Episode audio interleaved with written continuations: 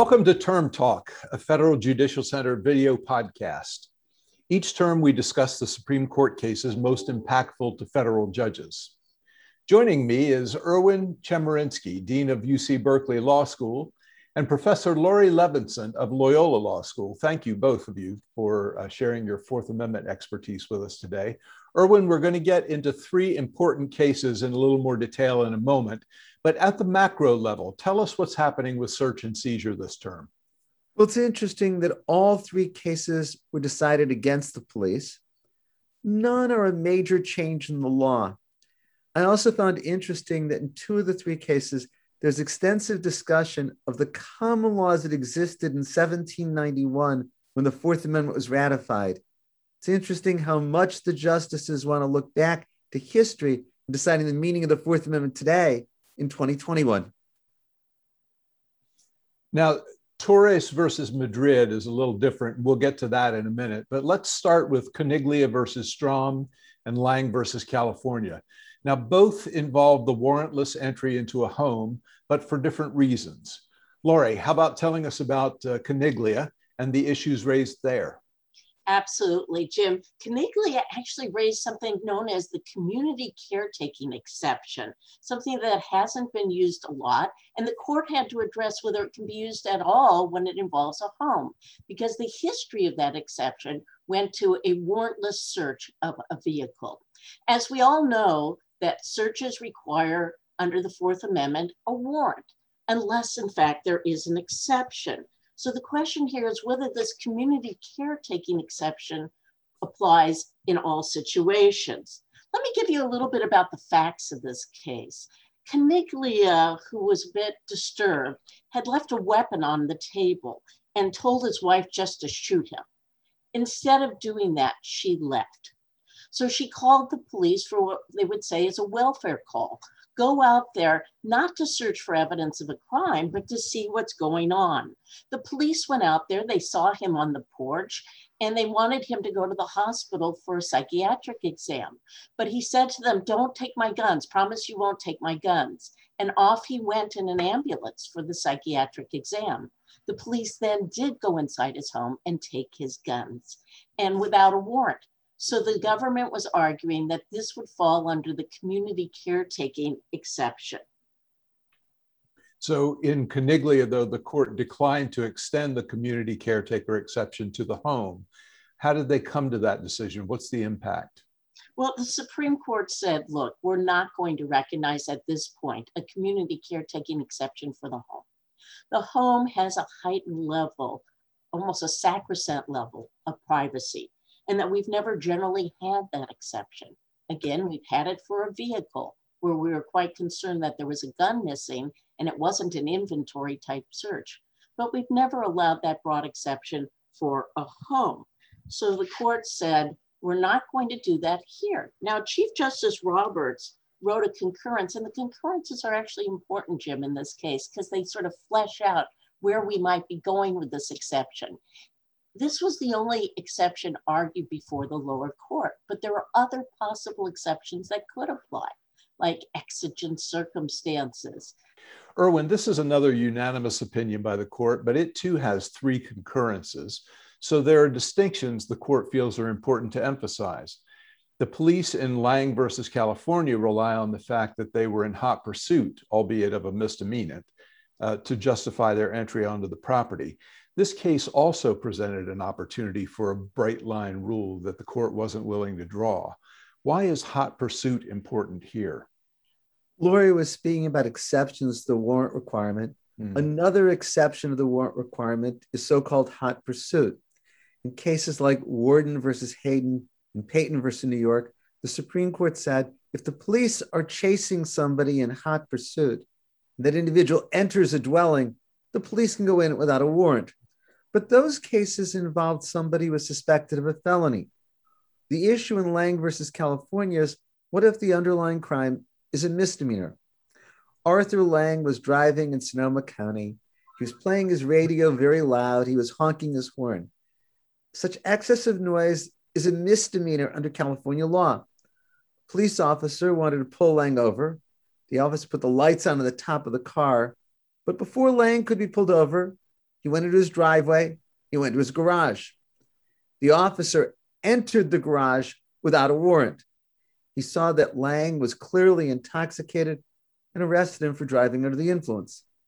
Lange said that the officer violated the Fourth Amendment by coming onto his property, into his garage without a warrant. The officer said it was in hot pursuit, and thus it was justified, even though it was a misdemeanor. So, Erwin, why was the court comfortable saying usually but not always? Justice Kagan wrote the opinion for the court, and you're absolutely right. She refused to articulate a bright line rule. What she said is misdemeanors range from relatively trivial offenses to quite serious offenses.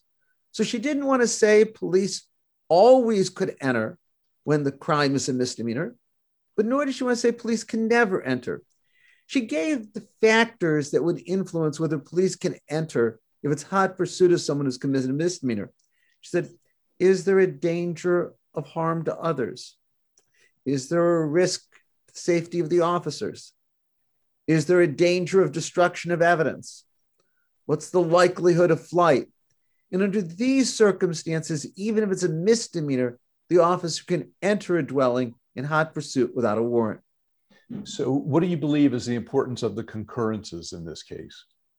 Chief Justice Roberts concurs in the judgment, and it's much more written like a dissent than a real concurrence. He believes there should be a bright line rule that officers should be able to enter where the underlying crime is a misdemeanor or felony. He says we're asking officers to make split-second choices, and it's unrealistic for them to be able to know at the time, is this a misdemeanor, is this a felony, can I go in or can't I go in? Justice Kavanaugh tries to write, Justice Kavanaugh writes a concurring opinion, which he tries to say, there's really not that much difference between the majority and Chief Justice Roberts, because in reality, police can almost always go in when there's a misdemeanor under Justice Kagan's approach. So it's going to get in practical effect where Chief Justice Roberts wants to go. Now, Torres versus Madrid has no less interesting facts. It discusses what level of force constitutes the seizure of a person. Erwin, can you get us started on this case? Sure. In nineteen eighty-nine, in Graham versus Connor, the Supreme Court said that excess police force is a seizure within the meaning of the Fourth Amendment. And the question here is whether and when Roxana Torres was seized. She was in the parking lot of her apartment building and walking to a car. Police officers came to the apartment building to investigate things totally unrelated to Roxana Torres. They wanted to talk to her when they saw her. She apparently didn't see the officers. She got in her car, and an officer came to each side of the car. She thought she was being carjacked and decided to pull out quickly. The officer ordered a stop. When she didn't, they began firing at her.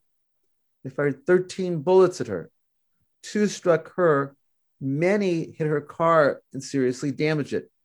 She drove through the parking lot, through the bullets, and got out. She went to a nearby shopping center, and she found there a car that was unoccupied with its motor running. She stole the car, got in it.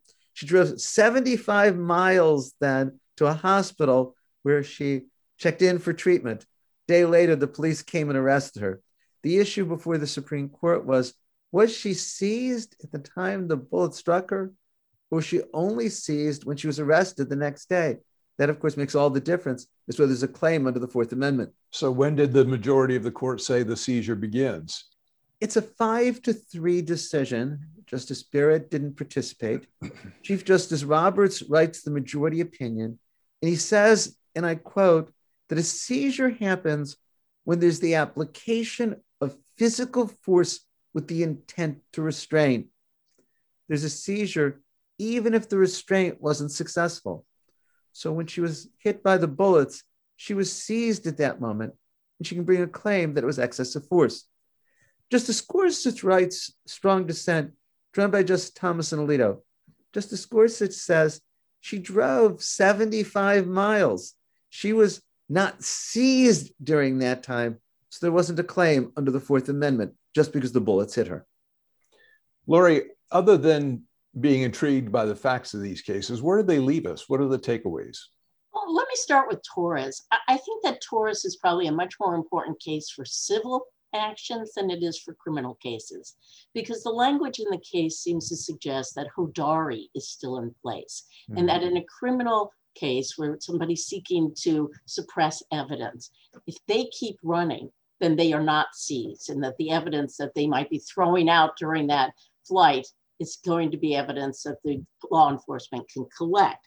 But when you step back and look at all of these cases, I think the takeaway is, one, the house is still the place with the most privacy, and the court is trying to protect that privacy by making sure that there are no unreasonable searches and seizures.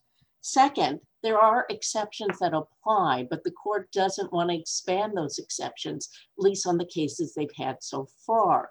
So you can use the exception of the police needing to go in because somebody might be hurt and they want to render aid, but you have to develop the facts for that exception. That the community caretaking exception is still on the table for vehicles, but the court hasn't basically said this will be all right for homes, and is waiting for the facts developed to show that. And that finally, as Erwin mentioned, when it comes to misdemeanors, there is no per se rule of hot pursuit allowing you to go into their home and their curtilage and their garage. And when it comes to flight, there is the standard for civil cases as to whether they intended to stop the person and actually made physical contact.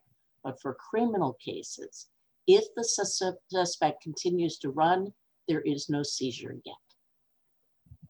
Erwin, tell us what you think the impact of these decisions uh, will be on the district courts. I very much agree with what Laurie just said. I would also identify two methodological points. One is the extent to which the court emphasizes looking at the common law as it existed in seventeen ninety-one and deciding the meaning of the Fourth Amendment today. In both Lange and Torres, there's great discussion of what was permissible and not allowed back in seventeen ninety-one. I think here you see the influence of originalists on the Supreme Court. And second, you see the court is avoiding bright line rules. That really means that in many instances, what the district courts need to do is examine the totality of the circumstances in deciding there's a violation of the Fourth Amendment. And I agree. I think that the district courts have to be developing the facts, because the Supreme Court has made very clear that they're deciding these rules and their applications on it based upon the facts before it. Laurie, Erwin, it is always a pleasure, and I look forward to talking with you again. Thanks for being with us. Thank you. Thank you.